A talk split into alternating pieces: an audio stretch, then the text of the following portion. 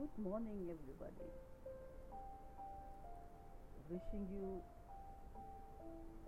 the peace, the love, the strength that Mahatma Gandhi ji bestowed on all of us. This day we pray and give our tribute to Mahatma Gandhi ji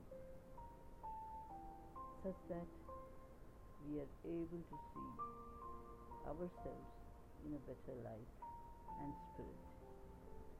Ability is what you're capable of doing. Motivation determines what you do, and your attitude determines how well you do it. So keep smiling, keep having a focus on your immense growth and love, health, wealth, and wisdom to be embraced each morning. Have a great day ahead. Thank you.